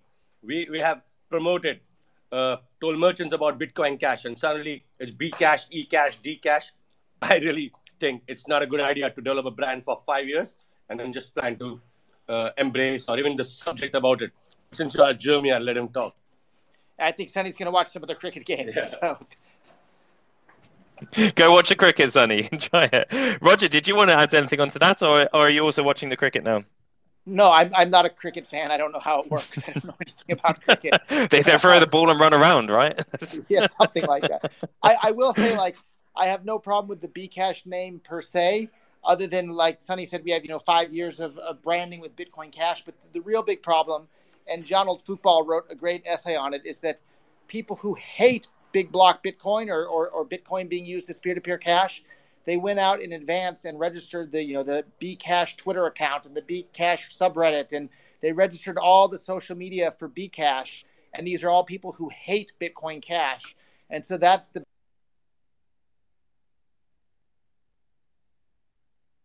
for Bcash, and that's probably the biggest problem on top of the fact that we have five years of branding for Bitcoin Cash at this point. So that's that's my thought on it. But other than that, there's no problem with yep. the name Bcash. Yeah, sure. And uh, for me, the, the the term Bcash, when I see people use it, it's not about changing the branding. It's about just using the term. Uh, I see there's a big issue there if uh, the the key uh, Reddit accounts, etc., already owned by hostile agents. Um, this is a dangerous thing. Um, but just to uh, Roger, if you want to pass that on to Sunny, so he said you don't call it McDonald's, you call it MacD's, or I can't remember exactly. It's actually interesting because that's not the case everywhere. Actually, in many parts of the world, it's called McDonald's. For example, Germany. And in UK, it's called quite often with the young and hip Golden Arches because of the Golden Arches logo. Um, so it's just interesting that even these really, really well established brands, they sometimes have their nicknames that are used locally by people. Um, CL, you got your hand up. Go for it, man. Um, I agree with Roger. Um, I think logistically, um, it's that alone is is uh, uh, a non-starter. Um, if if you know any hostile person uh, that has the official Twitter account of Bcash, um, you know people who are, are not aware are going to look for information um, and uh, they'll they'll come across Bcash. Well, of course it's the official account, so it has to have true information. Um, and it's just going to be a, a, constant battle of, of trying to uh, uh, counter this this uh, uh, really uh, hostile information uh, that'll be put out there on all these somewhat official official looking uh, places and channels.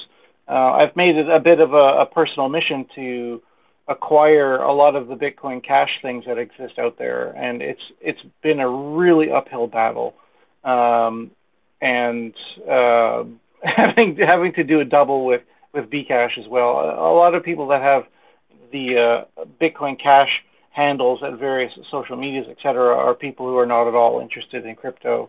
I think on Instagram, it's a guy who who just really likes cigars or something. Um, but to acquire these things, it's it's it's really uh, a pain in the ass. Um, and uh, just from that alone is a non-starter. Forget about all the the, negative slander, etc. Uh, just from logistics, it's a non non-starter for me. That's actually an interesting point there, what CL just raised. So if you're having an issue trying to get a Bitcoin Cash domain, you need to go to Smaug here, CL, and and get that off him. He's the one that's sitting on it. Sorry, Chris, which? Sorry, you said you were you were going around snapping up all the uh, as much of the uh, the Bitcoin Cash as possible, right? Yes. who who has what domain? You. I was saying that you're like Smaug, sitting on your pile of Bitcoin Cash their names and domains and not handles. Yet, not yet. I'm trying to be. trying, trying to be Smaug. Okay. uh, Chris, you go for it. Let's hear what you have to say. Yeah, this is interesting because I'm I'm more in the embrace the Bcash uh, camp, but I got to say the, these what what Cheap Lightning and Sunny and Roger just raised are, are extremely valid points, particularly when you're in the when when you take personal responsibility for branding and you're putting your your energy and your money into it. I can see how that would be very offensive, and I'm having a hard time reconciling this discussion of the the importance of branding and narrative, which I think are both important, with uh, what we talked about in a couple a couple hangouts ago where when you're in a, person to person social situation, someone's using Bcash. Maybe they're using it uh, inter, you know, just because of ignorance, or maybe they're doing it because they're trying to trigger you. Uh, you know, that's a that's a different type of situation. And so that's in that kind of situation, I'm more like just let it roll off your back, and uh, whatever they want to call it, whatever. Let's let's focus on the problem we're trying to solve and the reason that that we're communicating and just don't don't get hung up on it. Um, but uh, so you know, I guess that's my feeling is is in a in a personal situation, embrace it. When you're talking in the context of branding, very important, uh, you know, to get it right, uh, which is Bitcoin Cash. I couldn't agree with that anymore. I mean, for me, I, I'm neutral on this. Uh, I I couldn't care. I mean, I think the branding of Bitcoin Cash is so important, um, and we shouldn't. You know, there should be no changing of the name uh, or the marketing with that regard. I really think this would be catastrophic.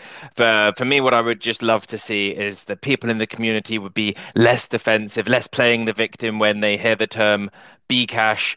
Uh, just let it just let it roll off you. Um, you can you can correct the person if you think that it's used. Um, um, not not maliciously. And if it's being used maliciously well then either just ignore the person or, or you know whatever. But there's no point in in being the victim here uh, because i i always think whenever i see a, a, victim mentality it puts me off that person or that group of people. I don't want to be associated with victims. I want to you know even if you are you know bitcoin cash is pushed down right? I mean there's no doubt about it. It does have a hard time in the crypto community world in the crypto news world. It really suffers. Um, but for me what makes it exciting exciting is seeing the people that fight on nevertheless and and know and are sure they're going to win. That's for me is much more exciting than boohooing uh, whatever it is, whether it's the term Bcash or tether and so on. So um, so yeah, I I see it basically, I think 100% the same as you, Chris. Uh, so, Mini Satoshi, I saw you had your hand up. Did you want to jump into that and give your opinion on Bcash, embrace or erase? Yeah, I mean, I, I actually um, similar page too. For me, Bitcoin Cash, I think we need to stick to. Uh, you know, there's other groups like eCash. They split off. They want us to change the name because they don't want to be associated with Bitcoin. It becomes too confusing. And I understand the sentiment, but I think you know the history is still very important. Um, and I do believe once Bitcoin Cash is more prominent or continues to grow, that eventually it will just take the name Bitcoin. But more than that, just on the Bcash side, if someone says it uh, online in a malicious way, I will always respond and be like, "Yes, I love Bcash. It's my favorite thing, etc., etc." Just playing off of it. I'm not. I think the biggest thing is like people like to say it to try and instigate something, and if you show that you don't care, it just takes kind of all the wind out of their sails because they have no actual arguments as to why it's inferior. They they don't have anything other than uh, other than name calling. So uh, I love using it only, but only in response to others using it maliciously. But otherwise, I you know I'm on the same side as like I, I think we just keep it Bitcoin Cash simple. Don't need to. It, it becomes such a hassle to try and change the name because then for all for all we know that could cause even another network split if we decide to change the name. And I, would like Yeah. to add a little bit more to the history, if, if you guys don't mind. So, people Sure, go for it. don't realize that like B- BCH came within an absolute inch of being Bitcoin with the ticker symbol BTC. Like it was so incredibly close. And the reason the word Bcash came into existence is because the people that were opposed to Bitcoin being allowed to scale to actually become money for the world and peer-to-peer cash, they went out there and they registered all the Bcash social media names and intentionally tried to rebrand Bitcoin Cash BCH into being Bcash so that they could attack it and smear it even more. But it was razor razor close where the thing that's called Bitcoin Cash today almost wound up being called Bitcoin, and the thing that's called Bitcoin today would have been called something else like Bitcoin Core or Bitcoin One Megabyte or, who knows what. But it was so incredibly close, and the entire origin of that Bcash name were people that were trying to rebrand Bitcoin, big block Bitcoin, into being called something else. And so I think that history is important for people to to keep in mind with uh, discussing Bitcoin Cash versus uh, Bcash for the name and branding. Yeah, absolutely. Thank But you, Roger, for that history. accounts, um, do we know who has the Bitcoin Cash Twitter? Because I can't even find it. Like I, I search like twitter.com slash Bitcoin Cash and there's just nothing. I know.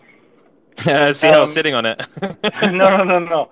Uh, it it has been uh, permanently deleted. Uh, so, um, for whatever reason, whoever had that account uh, uh, caused it to be unavailable. Um, so, by having that handle banned, there's no coming back from it. Um, so, there will never be an at Bitcoin Cash on Twitter. never say never. It just requires the twisting of the right nipples, and uh, maybe Well, if the right sure- if the right owner comes in, you know, maybe. if if I was good friends with Elon, I'd say, hey, you know, for my birthday, you know what I want. Uh, but uh, barring barring some top level management uh, reversal, I don't think it's going to happen.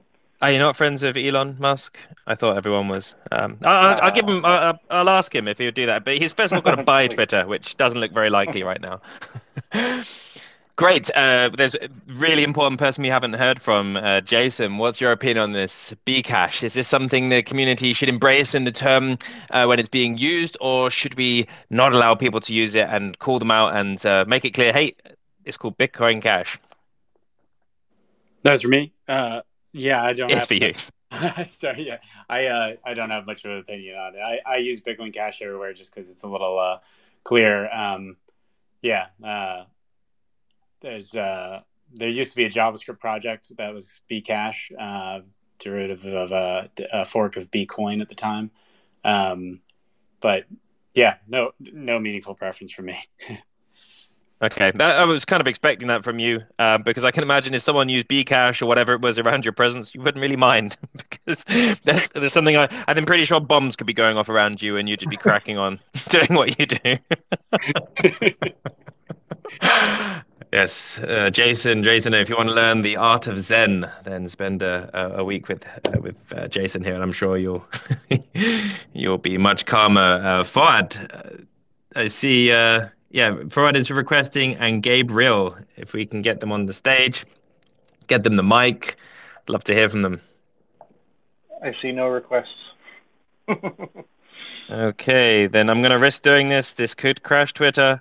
If I'm gone uh, quiet, then uh, uh, that's why. Okay, Gabriel, you're on. Gabriel's gone. Thanks for coming okay, that, that was great. Um, so if there's no one else in the audience, I see now the time is 1950. We are 20 minutes over time, but hopefully you can forgive me. I think postponing the, the topic Bcash for another uh, fortnight um, wouldn't have been cool. So um, I, I think there's some interesting points raised there. Um, some some pros and contras uh, to the name, and uh, hopefully, uh, uh, what my guidance is, what I hope is, is that we can just be cool people. Uh, when people are, are intentionally being nasty about Bitcoin Cash, so what? Let them be. Block them, mute them. You don't have to listen to it. You don't have to deal with it. Don't react like a victim. That's my opinion. Be thicker skinned. So either be cool with it um, accept it or just or, or, or, correct them. Say hey do you know what? Actually it's called bitcoin cash and I, I really would appreciate it if you didn't call it bcash.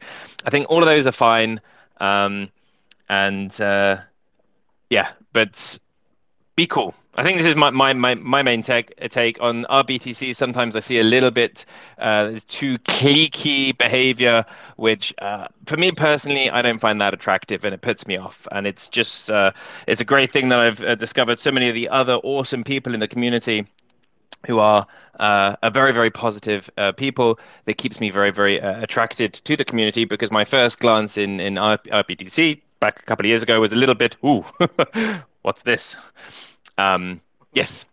So, uh, yes, I see uh, Mini Satoshi. Did you want to say one last word before we go? Yeah, just one quick thing. Uh, what the only thing I disagreed with you on that personally is on the blocking of people, just because that they always use it as fodder, just like we do. That oh look, they're intolerant and they don't want to have debate. So for me personally, no matter how much someone bothers me or intentionally is trying to attack. Personally, I won't block them, but that's just because you know, I don't care, and then also I just don't want to give them any fodder. Be like, hey, look, this guy just blocks me because he can't handle debate. But that's the only yep. thing. Yeah, I think that's a, I think that's a fair point, and I do think on Reddit you do need to be careful because blocking someone on Reddit actually completely derails the conversation, and the person then can't respond anymore to that thread. So I, I really don't agree with blocking on Reddit unless that person is really uh, making your life miserable. Um, on Twitter, I, I see it as a bit different because you can still read uh, the the conversation and and the thread, and you can still reply to everyone else. Uh, but I absolutely agree with where you're coming from. Um, you know, maybe it's better just to mute people uh, rather than you know reading stuff which is getting your blood pressure up. But what I definitely think is is we shouldn't be if you're reading stuff which but gets your blood pressure up and makes you feel attacked, then you should get rid of that information because it's not doing anything positive for your life. It's not doing anything positive for Bitcoin Cash. Uh, whereas, uh, yeah, I do agree. If it if it's very clear that you're blocking someone, it gives it, it can give ammunition, give fodder to the other side to say that, uh, oh, look, the Bitcoin Cash community is now uh, censoring people. But uh, in, in my opinion, uh, you know, turning someone off in uh, in Twitter, uh, not listening to them anymore, that's not censoring because they're they're still available to the whole world. That's just you're personally deciding to turn your back to them. You're not interested in them anymore. Um, great. So the time now is almost uh, I don't even know anymore. Seven o'clock UTC. so uh, we, we, should be wrapping up there. Um, so thank you so much for joining the Bitcoin Cash uh, Hangout. Thanks especially to our special guests. Um, and thank you so much, Jason, for joining us. So uh, I can't remember if I've already given out the handle, but I give it out again now. Um, and Jason can be followed on Twitter at um, Oh my god, I've just I've actually forgotten it. Jason, uh, Bit Jason, Bit is Jason. that right? Yes, Sorry, Bit man. Uh, Bit uh, J S O N. At, yes, exactly. At mm. Bit Jason, Jason spelled J S O N. Um, I've also uh, twittered out uh, a link to GitHub where you can get some more information there about cash tokens. Um, the Bitcoin Cash Hangout is available for offline enjoyment on rss.com forward slash podcast forward slash fiendish crypto. This episode will be available probably tomorrow on there. I know a lot of people have apparently been having issues listening in today. It seems to be a common theme with Twitter. Maybe it's a Bitcoin Cash issue because we're talking about that here. I don't know. Um, but the recordings seem to be absolutely fine. So if you know anyone that's been having issues, please make sure they get that link and they can then download that onto their favorite podcast and listen to that. If you enjoyed the show and want to show your appreciation, please find a donation link pinned on Twitter at Fiendish Crypto. And don't forget to follow all of our guests if you want to stay up to date with the latest Bitcoin Cash news. And please, please get your tickets to the conference book in your flights already, get the tickets. If you're thinking about going, if you're not sure, just do it. Just go. Uh, a lot of people that have been on the fence about this are slowly go, knocking down one by one and deciding, hey, do you know what? Fuck this. I'm going. It doesn't matter. It's going to be awesome. It's going to be amazing. Uh, I'm absolutely convinced of this. I've seen a lot of the, the, the stuff just going on in the background. It's going to be a wild couple of days there in St. Kitts. I am Fiendish Crypto. This was the Bitcoin Cash Hangout. I wish you all a very good morning, good day, and good night. Goodbye.